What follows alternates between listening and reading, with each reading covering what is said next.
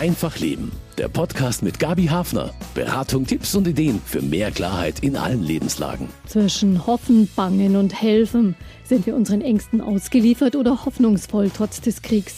Wie viele Sorgen bereitet er uns? Das war ein Schock, weil man auch äh, nichts tun kann und dem, was da passiert, äh, eigentlich hilflos ausgesetzt ist. Also auch wir als Betrachter. Ich kann kaum noch Nachrichten schauen. Dann muss ich weinen. Ja, ich habe auch einen Urlaub geplant und wollte den eigentlich absagen, weil ich äh, mich so geschämt habe, dass ich dann in Urlaub fliege. Es steht noch auf der Kippe. Aber es ist ganz schlimm, die Nachrichten zu sehen. Große Beunruhigung und auch Trauer, das lässt einen doch nicht kalt. Ich fühle mich nicht bedroht, aber ähm, traurig, dass das in Zeiten wie diesen noch sein muss. Aber ich bin optimistisch und glaube, dass bald ein Verhandlungsergebnis erzielt werden wird. Ja, äh, sicher ist es beunruhigend. Sicher ist es auch äh, schrecklich, die Dinge so aufnehmen zu müssen. Ich bin Gabi Hafner und spreche mit Sibylle Löw von der Münchner Insel über den Umgang mit unseren Ängsten. Und im zweiten Teil der Sendung geht es um Geflüchtete aus der Ukraine. Wie können Gastgeber sie gut begleiten, die jetzt Quartiere zur Verfügung stellen? Herzlich willkommen. Ein Krieg in Europa, in der Ukraine, wie nahe geht er uns? Darüber spreche ich mit Sibylle Löw, katholische Leiterin der Krisenberatungsstelle Münchner Insel. Sie ist Therapeutin und Theologin. Hallo, Frau Löw, schön, dass Sie da sind. Hallo, grüß Sie. Welche Gefühle, welche Ängste verspüren viele Menschen denn jetzt? Es kommen viele Sorgen bei uns an, viele Anrufe oder auch Menschen, die persönlich kommen, sei es, dass sie Verwandte in der Ukraine haben, zwar hier selber leben und da natürlich in dieser unendlichen Angst und Besorgnis sind, was passiert mit den Verwandten dort. Aber es sind auch Menschen, die jetzt niemanden kennen in der Ukraine, aber selber mit diesem Kriegs, mit der Angst vor einem Krieg, ja selber damit konfrontiert werden, auch wenn sie nicht jetzt im engeren Sinne persönlich betroffen sind.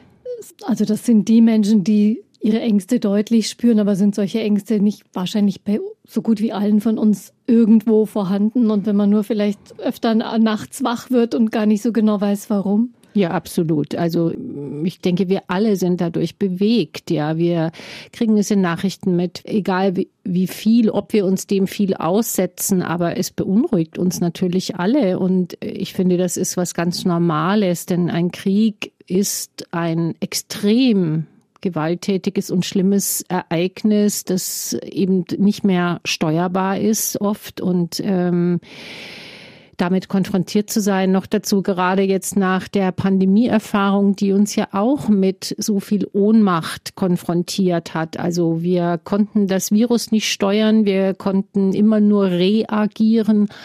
Und jetzt sind wir wieder damit konfrontiert auf andere Art und Weise, dass ja ein Mensch einen Krieg initiiert und eine ganze Welt, natürlich hauptsächlich sicherlich auch uns hier in Europa, in Angst und Schrecken versetzt. Ja. Das kann man nicht leugnen, dass das wohl jeden Menschen in irgendeiner Form bewegt. Man muss jetzt sicherlich nicht nachbohren nach den eigenen Ängsten, aber vielleicht sich doch einfach jetzt ein bisschen, ja, es gut, gut zu sich sein und auch zu den anderen sozusagen, sich nicht zu sehr irgendwie unter Druck zu setzen, dass man einfach funktionieren muss wie immer. Wobei manche Leute müssen es tatsächlich gerade in dieser Krisensituation. Viele sind ja besonders gefordert. Ja, ich glaube, eben die, was Sie angesprochen haben, so dieses Funktionieren, dem Alltag, ich würde es mal sagen, dem Alltag nachgehen, das ist einfach so, das müssen ja die meisten Menschen. Und das hilft ja auch, sich über Stunden vielleicht auch abzulenken, auch damit nicht konfrontiert zu sein, weil man sich auf seine Arbeit oder auf seine Tätigkeit konzentrieren muss. Aber auf der anderen Seite eben ist es natürlich auch so, dass, dass das äh, präsent ist, ja, und wir damit, wir dem auch nicht wirklich auskommen. Manche sagen jetzt ja auch, ich kann das gar nicht so an mich ranlassen, das ist mir zu viel. Ist das okay? Ja, natürlich. Ich denke, es ist gut, wenn Menschen so ein eigenes Gespür haben, dass sie sagen, das ist mir zu viel, weil ich meine, viele von uns haben ja vielleicht auch noch andere persönliche Themen, die in ihrem Umfeld sind, sei es eine Erkrankung von jemandem äh, oder man hat Ärger im Berufsleben. Und es ist gut, wenn man das Gespür hat, das ist mir jetzt zu viel. Ich kann jetzt vielleicht noch meinen Alltag bewältigen. Das hat jetzt für mich Vorrang. Das andere ist, das tut weh, das ist bedauerlich, das hat auch meine Empathie oder hat mein Mitgefühl. Aber ich kann mich dem jetzt nicht widmen. Das, ich finde, das ist realistisch und gut so. Wenn ich merke, ich kann mich nur schwer ablenken, muss ständig an diesen Krieg denken und was daraus noch werden könnte, wäre das schon ein Alarmzeichen? Also ich denke, wenn man einen Großteil des Tages dran denkt und immer darüber darum kreist, dann ist es tatsächlich ein Alarmzeichen, weil wir müssen ja unterscheiden zwischen was ist Realität und was ist Fantasie. Und Realität ist in der Ukraine ist Krieg, aber hier in Deutschland ist kein Krieg. Und ähm, es gibt dann natürlich Bezüge, aber wenn ich in meine Fantasie gehe und mir natürlich in der Fantasie ganz realistische Dinge vorstelle, was da alles noch passieren kann, wie schrecklich das für die Menschen ist, was es auch vielleicht dann mal noch für Auswirkungen auf uns, auch hier in Deutschland haben könnte, dann ist das etwas natürlich, wo man als erwachsener Mensch drüber nachdenken wird. Aber wenn es tatsächlich den ganzen Tag einnimmt und ich mich in diesen Fantasien und Befürchtungen verliere, dann ist es irgendwann nicht mehr zuträglich, weil Fantasien kann ich natürlich schwer stoppen. Mit der Realität kann ich mich auseinandersetzen. Aber dann wird das in der Fantasie immer größer, immer größer wenn wir dann nicht mehr rauskommen, damit helfen wir niemanden. Das hilft, hilft auch niemanden in der Ukraine oder im Krieg. Also insofern ist es für die Seele unheimlich wichtig, dass wir ähm, Unterbrechungen von diesem Thema haben. Was könnte helfen, aus so einer Spirale rauszukommen? Die Nachtfantasien, die sind ja oft am Tag nicht mehr so schwarz, wie sie mhm. waren. Aber wenn man in so einer Spirale steckt, was mhm. hilft da? Fantasien, Gedanken, lassen sich schwer stoppen. Das wissen wir alle aus, auch aus der Traumaforschung. Ein Tipp ist tatsächlich in die Wahrnehmung zu gehen, also die fünf Sinne zu aktivieren wenn man damit beschäftigt ist, dann kann man nicht gleichzeitig denken. Und wenn ich also mich darauf konzentriere, auf das, was nehme ich wahr, dann kann ich das ist jetzt wirklich so eine, eine Übung, ja, dann bin ich in dieser Zeit nicht in der Fantasie und ähm, kann nicht gleichzeitig irgendwelchen Gedankenschleifen nachhängen. Und ich empfehle den Menschen tatsächlich auf das zurückzugreifen, was sie sonst auch gerne machen, sei es spazieren gehen, Sport, äh, Musik hören, wie auch immer. Und wenn sie merken, ja, aber ich laufe dann spazieren, aber dann denke ich die ganze Zeit nur an den Krieg, dann eben wirklich diese Übung, nenne ich sie jetzt mal, ich sage immer Hier und Jetzt Übung, also im Hier und Jetzt bleiben, zu sagen, was knirscht da unter meinen Füßen, was höre ich. Ähm, das mag vielleicht irgendwie komisch oder banal erscheinen, es ist aber tatsächlich wirksam, das weiß man. Und alles, was einen ablenkt, das verschafft mir dann eben mal für einen Moment Abstand. Und das ist irgendwie wichtig. Ich denke, es macht keinen Sinn, wenn wir uns jetzt alles verbieten und sagen, ach, ich wollte eigentlich heute Abend meine Freundin zum Essen einladen oder meine Nachbarin. Ach, das mache ich jetzt nicht. Nein, machen Sie es, weil es hilft ja niemanden in der Ukraine, wenn Sie es nicht machen. Also äh, es, es hilft nichts. Im Gegenteil, es ist gut, wenn Sie das tun was ja nicht ausschließt, dass sie an anderer Stelle vielleicht sagen, ah, da habe ich jetzt Kraft und da setze ich mich für was ein. Also das Gedankenkarussell stoppen. Wer den Zweiten Weltkrieg noch miterlebt hat und sei es als Kind, hat vielleicht sehr konkrete Ängste jetzt, die sich auch wieder mit Bildern aus der Vergangenheit verknüpfen. Ja, ich glaube, es sind tatsächlich diese Bilder, die, das habe ich jetzt auch schon von mehreren älteren Menschen gehört, die das noch selber erlebt haben, wie diese Bilder von Müttern mit ihren Kindern an der Hand oder von Vätern, die sich von den Kindern verabschieden. Bilder, Geräusche, die wir über die Medien transportiert bekommen, die aktivieren eigene Erinnerungen. Ja, das ist das klassische, die klassische Retraumatisierung, Trigger, die einen dann wieder hineinversetzen in diese alte Erfahrung, in diese alte Angst, in diese alte Ohnmacht. Und es hat ja auch eine Funktion, uns also vor einer Gefahr zu warnen. Das ist der positive Aspekt dabei. Aber oft kriegt das eben auch so eine Eigendynamik, dass man wirklich in diese Stimmungen, diese Gefühle, in diese Panik, dass das natürlich wieder in einem das ganze Alarmsystem aktiviert. Und also wir können das vielleicht erstmal nicht verhindern. Aber was tatsächlich gut ist, auch da sich zurückzuholen ins Hier und Jetzt und zu sagen, ja, dieses Bild, wow, das hat mich wieder total erinnert.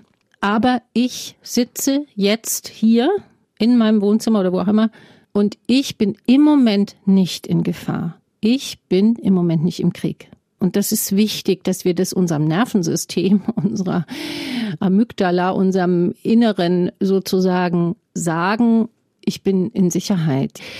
Insofern ist es auch legitim, diese Gedanken, diese Erinnerungen oder diese mögliche Überflutung wieder zu stoppen. Da ist man nicht gefühllos oder so im Gegenteil. Es ist sinnvoll, sich davor zu schützen, weil es hilft niemanden, wenn man da wieder in diese alte Angst hineinrutscht. Das sind ganz starke körperliche Signale ja. und körperliche Symptome, die da ja. auftreten. Und diese können, nicht müssen, aber können, ja. Die, diese Botschaft an das Gehirn sozusagen, du darfst dich beruhigen und es ist im Moment, es ist alles gut. Mhm. Äh, du musst jetzt hier nicht sämtliche Hormone äh, mhm. ausschütten. Mhm. Diese Botschaft kommt an. Mhm.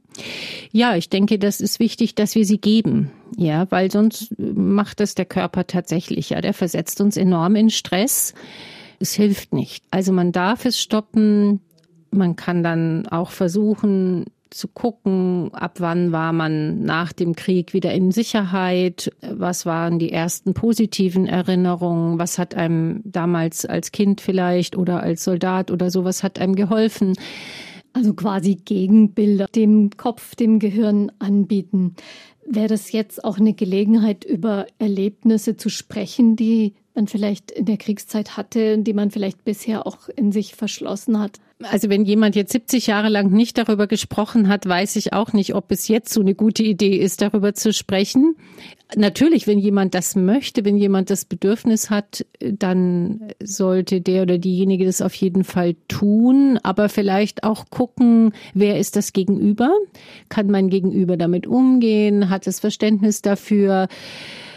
Und klar, auch wenn ich vielleicht schon mein Leben lang immer wieder darüber gesprochen habe, davon erzählt hat, ich glaube, das ist wahrscheinlich, die kommt es eher vor, dass eben, ähm, ich habe auch alte Eltern und, und äh, natürlich haben wir jetzt auch sofort, äh, haben die Eltern wieder erzählt von eigenen Erinnerungen da kann es ja als Gegenüber, kann es ja sehr hilfreich sein, auch nachzufragen und zu sagen, Mensch, wie, wie habt ihr das eigentlich damals gemacht und, und wie, wie ist man damit umgegangen, ja, und, und wie habt ihr dieses und jenes Problem gelöst, ja, ich habe meinen Vater oft gefragt, habe gesagt, wie seid ihr denn eigentlich versorgt worden als Soldaten? Und mein Vater sagt, ja, wir haben oft tagelang nichts zu essen gehabt.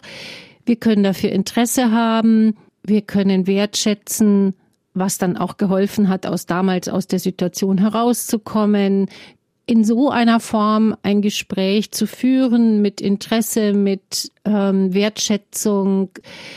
Das darf sein, ja. Es ist gut, wenn man es selber noch steuern kann, als wenn es einem nicht völlig entgleitet, ja. Also jemand, der dann äh, in einen Weinanfall kommt und vielleicht gar nicht mehr aufhören kann, dann braucht es sicher jemanden, der beherzt für den Menschen da ist und sagt, komm, ich nehme dich jetzt in den Arm, jetzt lass uns gucken, was dir hilft, dass du lass uns vielleicht spazieren gehen oder ich mache dir einen mhm. Tee ich, ich finde, man muss sich damit nicht überfluten. Ja. Man darf sich damit konfrontieren, aber man muss auch nicht.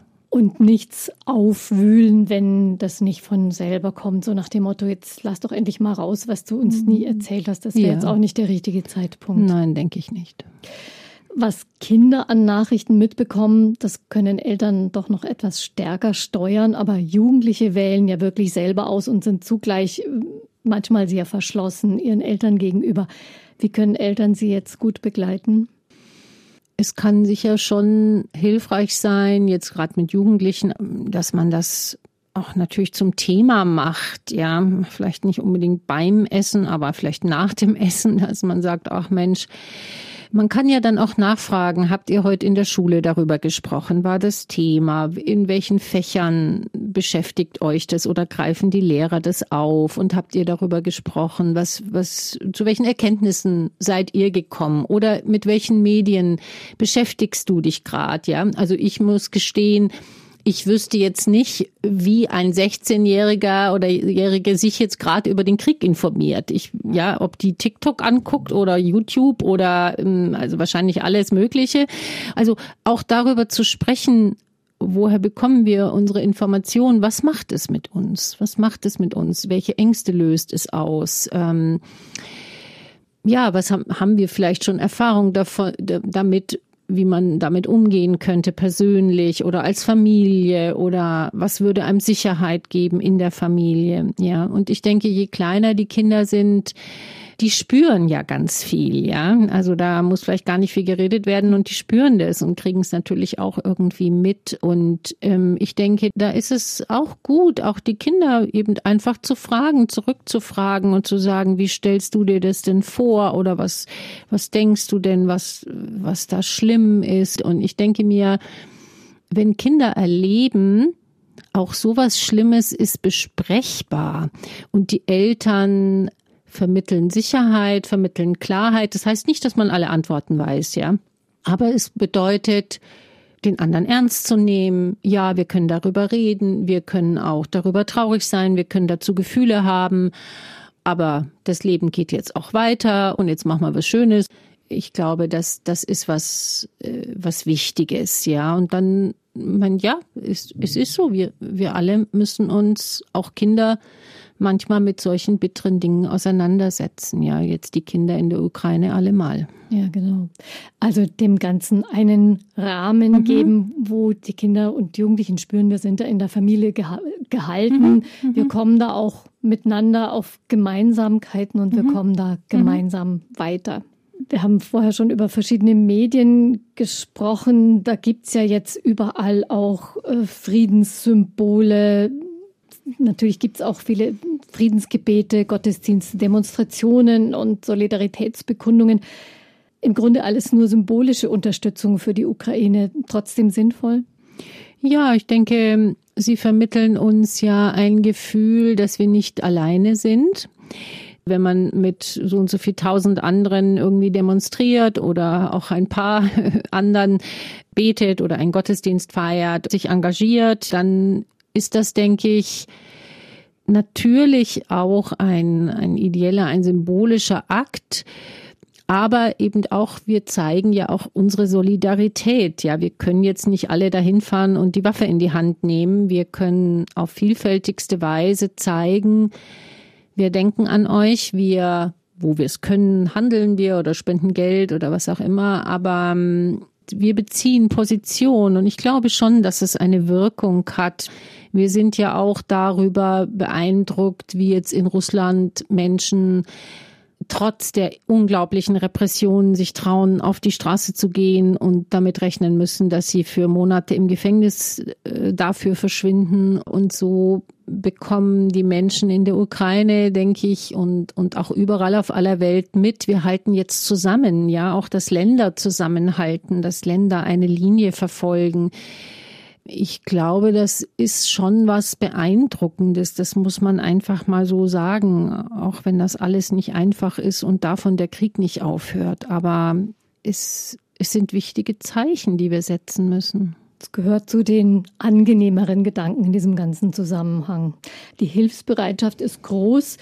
Hilft es einem auch selber, etwas beizutragen und der ganzen Entwicklung eben nicht nur tatenlos zuzusehen? Ich denke, das ist ein sehr wichtiger Aspekt. Erwachsene, die sagen, ich überlege mir, kann ich jetzt oder in welcher Form kann ich etwas dazu beitragen? Ja, das kann sein, dass ich sage, ich spende Geld. Das kann auch sein, dass ich sage, ja, bei uns sind jetzt Flüchtlinge angekommen und da kümmere ich mich, da stelle ich mich mit zur Verfügung und gucke, was gebraucht wird. Und all solche Dinge. Also ich finde das ganz fantastisch, in welcher Form Menschen jetzt tätig werden. Da darf ja auch jede und jeder seine Form finden und man darf auch sagen, ich kann das jetzt gerade nicht. Ähm, ich, für mich ist vielleicht auch was anderes dran jetzt. Ja, was weiß ich, habe vielleicht einen kranken Menschen zu Hause und sage, nee, ich muss jetzt diesen kranken Menschen begleiten. Ich habe jetzt nicht die Kraft, noch mich für eine fremde Familie zu engagieren. Das wäre ja auch nicht sinnvoll, weil ich meine, das wäre dann nichts Halbes und nichts Ganzes, weder für den Kranken noch vielleicht für die, für die fremde Familie. Also ich denke, dass es jeder und jede gucken kann, was ist für mich möglich und zu welcher Zeit. Ja, dann kann man natürlich mhm. tätig werden. Viele fangen ganz spontan an zu helfen. Das kann natürlich heute auch ganz schnell große Dimensionen annehmen, hat man schon oft gehört. Jemand startet einen Aufruf über Facebook oder WhatsApp und dann kommen da plötzlich tonnenweise Sachen irgendwo mhm. an kurz innehalten und sich rechtzeitig fragen, schaffe ich das auch oder wie kann ich es durchhalten? Ja, ich denke, das ist wichtig, weil wenn wir in diesem Impuls zu geben, völlig über unsere Grenzen hinweggehen, sind wir auf Dauer niemanden hilfreich, weil dann brechen wir irgendwann zusammen und das hilft dann auch nicht. Natürlich muss man immer unterscheiden. Wenn man jetzt dort im Kriegsgebiet ist, dann wird man absolut an seine Grenzen gehen, möglicherweise. Ja, je näher man dran ist, wird man sagen, ich gebe jetzt alles. Ja, das ist ja klar. Aber wir, wir sprechen jetzt ja von hier, von uns hier in Deutschland. Und ich denke, da ist es sinnvoll, auf seine Grenzen auch zu achten und wenn ich jetzt gerade nicht in der Lage bin oder mich auch psychisch sagt, das überfordert mich jetzt, äh, das schaffe ich nicht, ich, ich mag mich nicht die ganze Zeit mit diesem, ich finde das absolut legitim und ich finde, das ist eine sehr gesunde und sinnvolle Haltung, die mehr nützt, wie wenn ich dann auch noch krank werde und mich auch noch überfordere und wiederum andere sich um mich kümmern müssen. Ja. Mhm. Es hat eben jeder seine Rolle und jede ihren Platz. Mhm. Ganz vielen Dank für das Gespräch, Frau Löw. Gerne. Zwischen Bangen und Hoffen ist es nicht die schlechteste Option, zu helfen. Für Maria Reitinger war das keine Frage. Sie ist aktiv für die Osteuropa-Hilfe der Landkreise Starnberg, Bad Tölz, Wolfratshausen und München. Der Verein unterstützt seit Jahrzehnten Städte in der Ukraine und fördert dort Projekte, vor allem in Brody, einer Grenzstadt zu Russland. Die ersten Geflüchteten aus Brody nahm sie bei sich auf. Gleichzeitig wuchs dort die Menge an Spenden und Hilfsgütern. Maria Reitinger nahm sich trotzdem Zeit für ein Telefongespräch mit uns. Wie lief die Hilfe bei Ihnen jetzt an mit Kriegsausbruch? Ja, es ist natürlich so, dass die ersten, die kamen, das waren Leute, die unsere Partner sind oder die Familien der Partner, die haben ihre Familien gebracht, sagen wir mal so. Und bei der Rückreise haben sie Hilfsgüter mitgenommen. Und das geht jetzt eigentlich äh, ja, laufend so. Wir haben jetzt mittlerweile 25, ähm, Moment mal, 16, 18 Leute aus Brody und Umgebung und äh, ja, neun Leute aus äh, Odessa und Kiew. Was bekommen Sie alles für Hilfsangebote? Mhm. Alles Mögliche. Also die Leute wollen natürlich viel wissen, wenn sie anrufen. Angebote von Kleidern natürlich. Auch, dass sie fragen und dann, dann erst sammeln.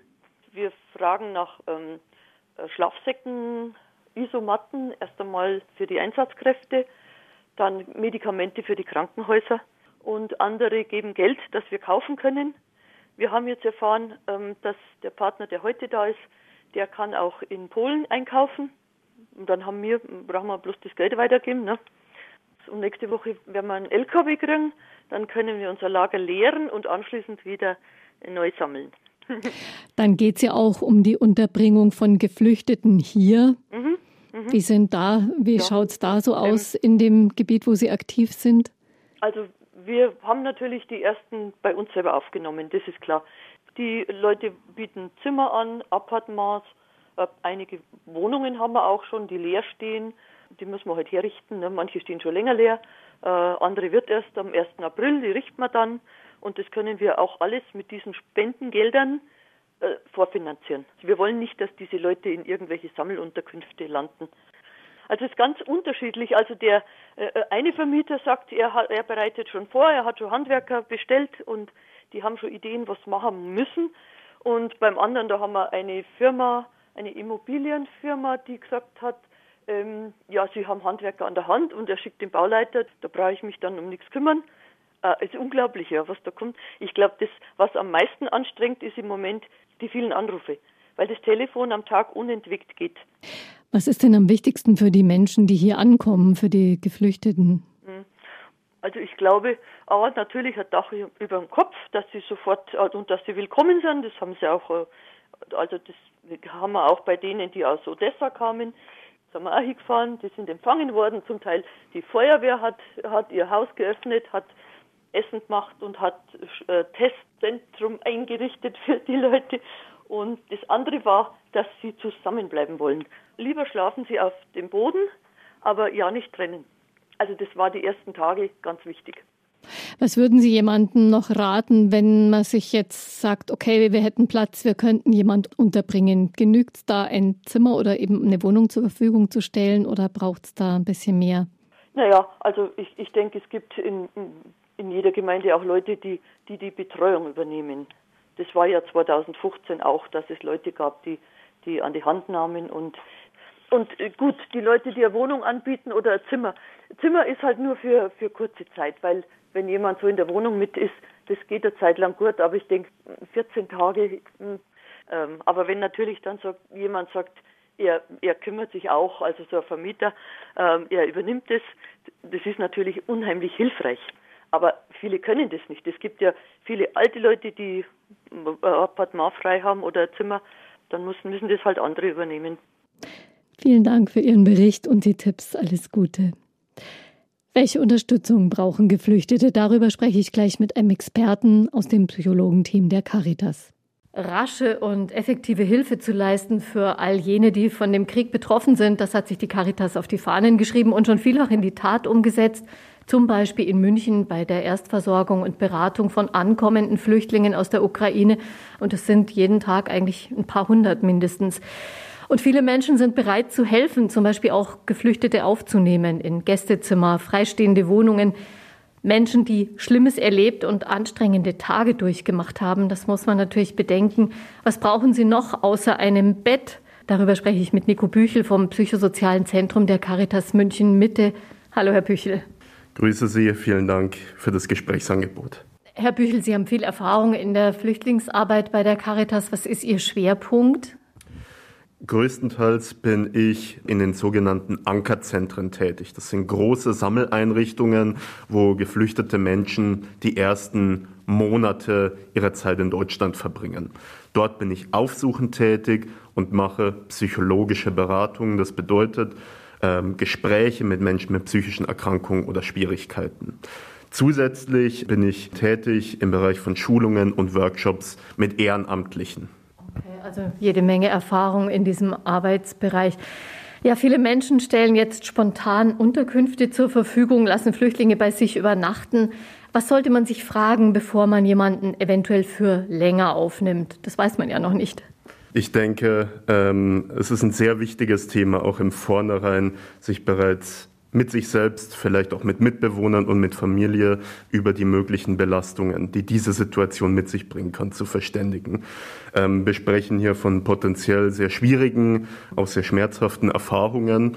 Es bringt auch eine gewisse Verantwortung mit sich, eben Menschen in den eigenen Wohnraum mit aufzunehmen. Diese Klarheit darüber, ja, dass das durchaus auch Herausforderungen mit sich bringen kann, ist total wichtig und gleichzeitig auch auf die eigenen Möglichkeiten und vielleicht auch auf die eigenen Grenzen zu schauen. Also man, man darf sich überlegen und sagen, okay, wir die können jetzt hier wohnen, wir werden mal zusammen kochen und so, aber wenn da jetzt öfter mal eine Begleitung gebraucht wird, das, können, das schaffen wir zum Beispiel nicht, da suchen wir uns dann jemanden, der das machen kann. Ich denke, so eine Aufteilung wäre ähm, eigentlich das Optimum. Unserer Erfahrung nach, auch in äh, einigen Jahren Arbeit mit Ehrenamtlichen, äh, spricht man von wahnsinnig großem Engagement und auch von einer ganz großen Bedeutung, die Ehrenamtliche auch bei der Erstaufnahme und bei der Begleitung von Geflüchteten haben. Und gleichzeitig auch von der Erfahrung, dass es ganz viel um Grenzen geht für alle Seiten, die respektiert werden müssen, um auch gemeinsam ähm, diese schwierige Situation gut bewältigen zu können. Aber zunächst mal geht es natürlich auch darum, erstmal ein paar Grenzen zu überwinden, zu sagen, okay, ich nehme jetzt jemanden auf, zum Beispiel. Was brauchen denn die frisch angekommenen, abgesehen mal von einem Bett und einer Dusche? Was ist wichtig für sie? Was wir aus unserer psychologischen Sicht sagen würden, ist, dass das erste sichere Ankommen auch in einem guten, freundlichen, herzlichen Kontakt mit Leuten mit der allerwichtigste Faktor ist. Das beinhaltet natürlich auch so ein wenig Ruhe haben zu können, etwas abschalten zu können und gleichzeitig auch erste Schritte in Richtung eines Ankommens in einem neuen Land und in Sicherheit machen zu können. Das heißt, was wären solche Schritte? Beispielsweise erste Einbindungen in örtliche Strukturen. Das könnte sein auch schon mal erste Schritte in Richtung einer Zukunft in Deutschland, also mit Sprache lernen und dementsprechend natürlich auch vielleicht noch mal etwas davor auch eine langfristige Wohn- und Lebensperspektive entwickeln zu können. Also das quasi von Anfang an mitdenken, zum Beispiel schauen, ob es jetzt einen Treffpunkt gibt in der Nähe, wo, wo Geflüchtete sich treffen oder wo, wo Ansprechpartner sind, die die Sprache können. Das ist wahrscheinlich wichtig. Sowas, genau richtig. Und ich denke, das sind zwei Punkte, die beide sehr relevant sind. Die allerersten Tage und Wochen des Ankommens und gleichzeitig auch für die eigene psychische Struktur und Sicherheit auch eine längerfristige Perspektive, möglicherweise auch schon zumindest ja, anfangen zu können. Wenn ich jetzt jemand von diesen Menschen aufnehmen möchte, wie, wie, kann man sich die spezielle Situation, die spezielle seelische Situation dieser Flüchtlinge vorstellen? Natürlich sprechen wir hier so in unserem Bild davon, dass Menschen zu uns kommen, die größtenteils vor Krieg und Tod geflohen sind, was halt prinzipiell eine menschliche Extremsituation ist. Unserer Erfahrung nach der letzten Jahre ist es ganz wichtig zu sagen, dass nicht alle Menschen, die auch schreckliche Erfahrungen gemacht haben, längerfristige psychische Schwierigkeiten entwickeln. Viele Menschen können mit den eigenen inneren Stärken und den eigenen Ressourcen gut diese Erfahrungen bewältigen und auch gesund daraus hervorgehen. Dennoch gibt es, was auch aus der Forschung bekannt ist, einen gewissen Prozentsatz von Menschen, die längerfristige psychische Schwierigkeiten, möglicherweise sogar Erkrankungen entwickeln. Es äh, macht ja immer das Wort von der Traumatisierung die Runde. Wie kann man das einordnen? Genau. Ein Trauma zunächst mal ist ein Ereignis oder auch mehrere Ereignisse, die über die Bewältigungsfähigkeiten des Körpers und der Psyche hinweggehen und mit dem Gefühl von Lebensbedrohung, von Lebensgefahr, von völliger Überforderung einhergeht. Daraus entwickeln sich körperliche und psychische Reaktionen. Zunächst mal ist es ganz wichtig zu sagen, dass auch in den Tagen und Wochen nach gefährlichen, möglicherweise nach Kriegserfahrungen, gewisse Reaktionen des Körpers und der Psyche vollkommen normale Verarbeitungsreaktionen sind. Wenn dann einige Wochen später längerfristig sich Veränderungen und Probleme einstellen, dann kann man möglicherweise von einer sogenannten Traumafolgestörung sprechen. Kann man die Menschen, soll man sie zum Reden ermutigen, dass sie berichten, was sie erfahren haben, wenn es denn sprachlich irgendwie geht? Es ist eine ganz, ganz wichtige Frage und ähm, da zeigt unsere Erfahrung jetzt auch, es ist ein ziemlicher, ja, ein Balanceakt, da nämlich so lebensbedrohliche Erfahrungen auch ganz viel mit Grenzverletzungen zu tun haben können. Dementsprechend ist es sowohl sehr, sehr wichtig, Menschen nicht auszufragen, nicht auszuquetschen, um nicht äh, die grauenhaften Dinge, die vielleicht auch eben drin behalten werden sollen, nicht ähm, nach außen zu tragen. Und gleichzeitig scheint es sehr vorteilhaft zu sein, eine Atmosphäre zu schaffen, wenn eine Person den Wunsch und das Bedürfnis hat, auch über schwierige Dinge zu sprechen, diese Möglichkeit anbieten zu können. Also da ist auf alle Fälle Behutsamkeit angesagt und ja, ein bisschen Gespür. Kann man die Menschen so mit den Bordmitteln ähm, ohne jetzt psychologisch geschult zu sein, irgendwie so ein bisschen auffangen, äh, einfach durch atmosphärisches? Auf jeden Fall. Zunächst einmal, ich werde nicht müde, das zu betonen, eine gute und sichere Beziehung, die auch von erstaufnehmenden Helfern, Helferinnen aufgebaut werden kann, ist mit das Wichtigste, um schwierige Erfahrungen sicher bewältigen zu können. Zudem können auch krisenhafte Situationen, glaube ich, ganz gut begleitet werden, indem man Angebote zu einer Aktivität, zu Bewegungen, zum Rausgehen macht, Gesprächsangebote macht und eine Atmosphäre schafft, in der sowohl Sicherheit als auch eine gewisse Offenheit einen Raum finden kann. Was sind vielleicht Anzeichen dafür, dass jemand eine Krisenintervention oder fachliche Hilfe braucht? Das ist ein bisschen gestuft zu sehen. Auf der einen Seite kann es auch in einer Phase der sogenannten Akuttraumatisierung, also kurze Zeit nach Erfahrungen, zu heftigen Krisen kommen, die beispielsweise suizidale Fantasien mit sich bringt. In diesem Fall ist definitiv akut ähm, der Kontakt zum professionellen Hilfssystem, beispielsweise zu den Münchner Kliniken, zu den psychiatrischen Angeboten der Münchner Kliniken notwendig. Auf der anderen Seite, da blicken wir eher in die Zukunft, wenn ein bis zwei Monate nach akuten Situationen weiterhin Personen von, ja, von Veränderungen, von langfristigen Leid beispielsweise Albträumen, äh, großen Ohnmachtserfahrungen, großer Verängstigung, großer Schreckhaftigkeit berichten, dann könnte psychologische oder sozialpsychiatrische Beratung für Geflüchtete notwendig sein. Wie ist das bei Kindern? Es sind ja auch viele Kinder jetzt dabei auf der Flucht. Kinder haben teilweise andere, teilweise ähnliche Verarbeitungsmechanismen wie erwachsene Menschen, die eben Flucht und, und Krieg erlebt haben. Es kommt dann immer so aufs Alter drauf an, aber tendenziell zeigt sich beispielsweise im kindlichen Spiel ein Reinszenieren, also ein Wiederherstellen von Kriegserfahrungen, was auch für Erwachsene erstmal durchaus schockierend oder belastend sein kann.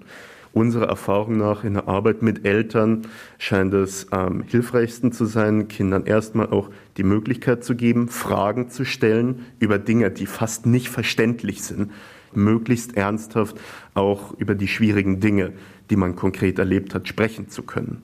Und zweitens scheint es auch so zu sein, dass wenn Kinder produktive Spielmöglichkeiten haben, sich selber auch gut mit sich selber beschäftigen zu können, dass da auch ein gesunder Weg aus diesen ähm, ersten Reaktionen äh, möglich sein kann. Was ist speziell für die Kinder noch wichtig auf Dauer gesehen? Was können Gastgeber da vielleicht tun? Ablenkung, kleine Ausflüge, ist es unpassend oder kann es auch eine willkommene Entspannung sein, auch für die Eltern, die ja wahrscheinlich in Gedanken nie wirklich richtig loslassen können? Aber so, ein, so einen kleinen Versuch der Ablenkung und andere Eindrücke aufzunehmen, ist das gut? Das ist sogar sehr gut. In der ersten Zeit nach schwierigen Erfahrungen, in den ersten Wochen und Monaten ist es mit das Beste, was unternommen werden kann.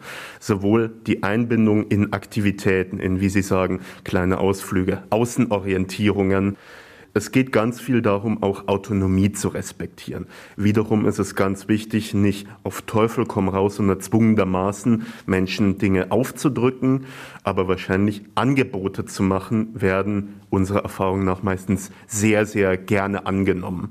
Und in der ersten Phase, wenn die Psyche gewisse Erfahrungen, also große Stressoren äh, verarbeiten muss, sind genau solche Aktivitäten für Eltern, für Kinder, für alle Beteiligten eine, glaube ich, sehr gelungene und sehr, sehr gute Möglichkeit, auch ja, damit umzugehen und auch eben in die Zukunft äh, sich entwickeln zu können.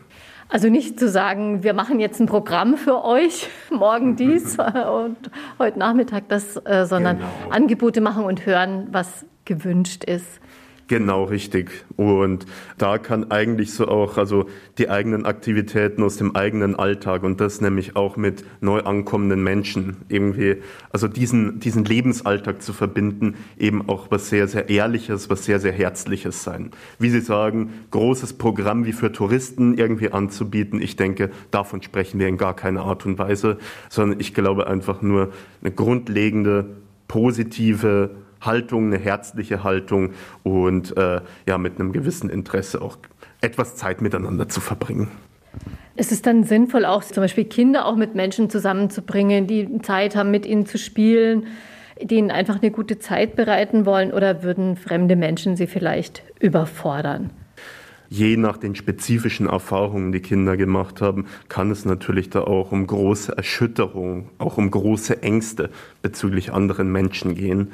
Tendenziell würden wir eher sagen, mit einer gewissen Vorsicht, dass eine Einbindung beispielsweise auch in Kita-Strukturen, in Schulstrukturen, nämlich tendenziell eher etwas sehr Wichtiges ist, etwas Bereicherndes ist. Mit aller Vorsicht. Ähm, Genau, das, also wenn man dann auch Reaktionen, vielleicht Andeutungen hört, dass es dann irgendwie eher um, um Angst geht, äh, eher, dass das irgendwie nicht so gut passt, dann trotzdem darauf aufzupassen. Ja, es gibt ja wohl auch Kinder und auch sogar Jugendliche, die quasi nicht mehr von der Seite ihrer Mütter weichen äh, seit dieser Flucht. Das kann man auch gut verstehen. Geflüchteten helfen mit einer Unterkunft. Das ist ja auch ein Stück ein Miteinander, das gelingen soll.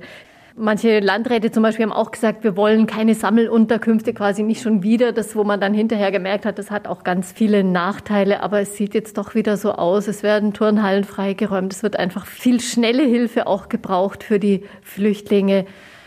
Ist es gut, so eine Unterbringung, oder ist es wichtig, eigentlich möglichst schnell in eine gewisse Privatheit auch in der Unterbringung wechseln zu können, wo man so seinen Bereich hat? Das Problem an diesen großen Sammel Einrichtungen, die konkreten Lebensverhältnisse sind allermeistens als sehr belastend beschrieben. Man darf kein eigenes Essen zubereiten und ja, es herrscht allgemein ein Klima von großer Lautstärke, von Unruhe, was in der ersten Zeit ähm, des Ankommens zusätzlich nochmal schwierige Erinnerungen wieder hochbringt, zusätzliche Belastung mit sich bringt. Weswegen aus unserer psychologischen Sicht definitiv eine möglichst dezentrale, möglichst äh, selbstständige äh, Wohnform so schnell wie möglich definitiv am gesündesten ist. Wie genau, wie oft sollen denn Gastgeber auch nachfragen, ob etwas gebraucht wird, wo sie unterstützen können? Ich denke, auch bei diesem ganz wichtigen Feld geht es wieder so um eine Art von Gratwanderung. Auf der einen Seite eine offene Atmosphäre zu schaffen, sowohl die Möglichkeit für sich selber und für geflüchtete Menschen zu schaffen, nachfragen zu dürfen und auf der anderen Seite eben nicht die eigenen Überzeugungen und Ideen zwingendermaßen anderen Leuten überzustülpen. Also genauso dann auch beispielsweise ein Nein zu einem Angebot auch akzeptieren zu können, so schwierig es in einigen Momenten scheinen kann. Würden Sie denn dazu raten, den Menschen dann möglichst einen eigenen Bereich zu ermöglichen, wenn es geht, wo sie selbstständig sein können, zum Beispiel auch selber kochen können oder vielleicht eher erstmal so eine Art äh, geteilte Küche, man, man kocht abwechselnd oder zusammen?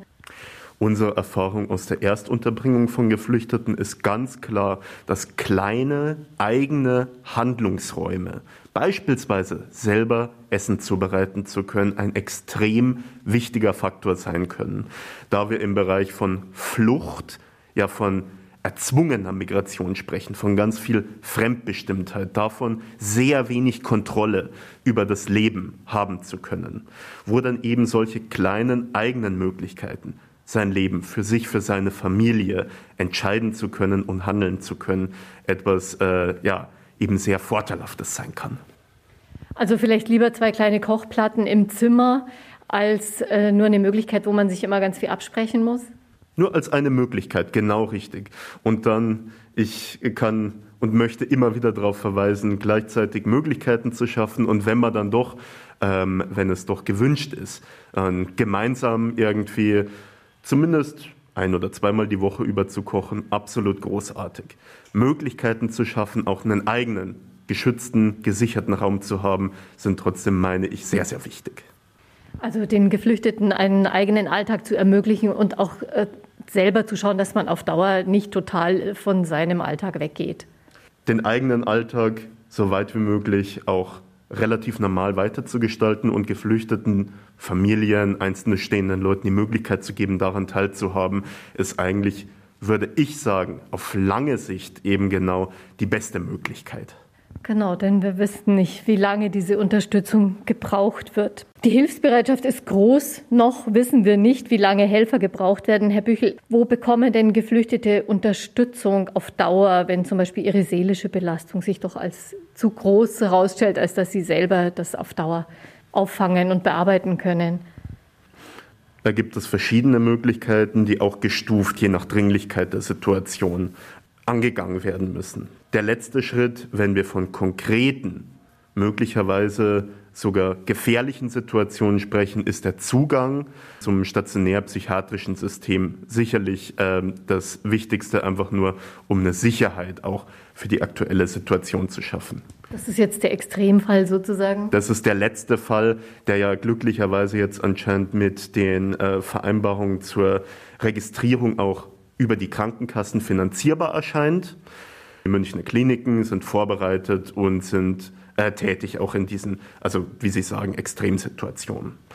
Eher in den Momenten davor möchte ich beispielsweise das Angebot des psychologischen Dienstes benennen. Wir haben mittlerweile eine sowohl persönliche als auch telefonische Hotline Montag bis Freitag 10 bis 16 Uhr initiiert, wo Fachkräfte aus dem Bereich Psychologie, soziale Arbeit, nämlich auch entweder in eigener russischer oder ukrainischer Sprache oder mit Sprachmittlung erste Gesprächsangebote machen.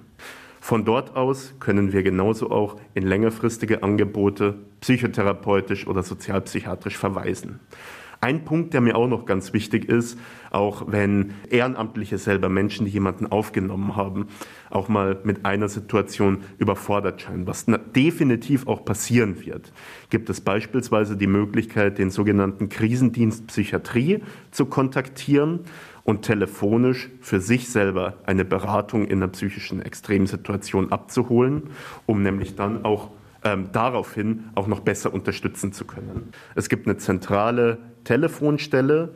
Also das findet man über die Landkreise und die Nummer der Caritas Hotline finden Sie auf der Webseite zur Sendung unter Münchner Kirchenradio-Einfach Leben.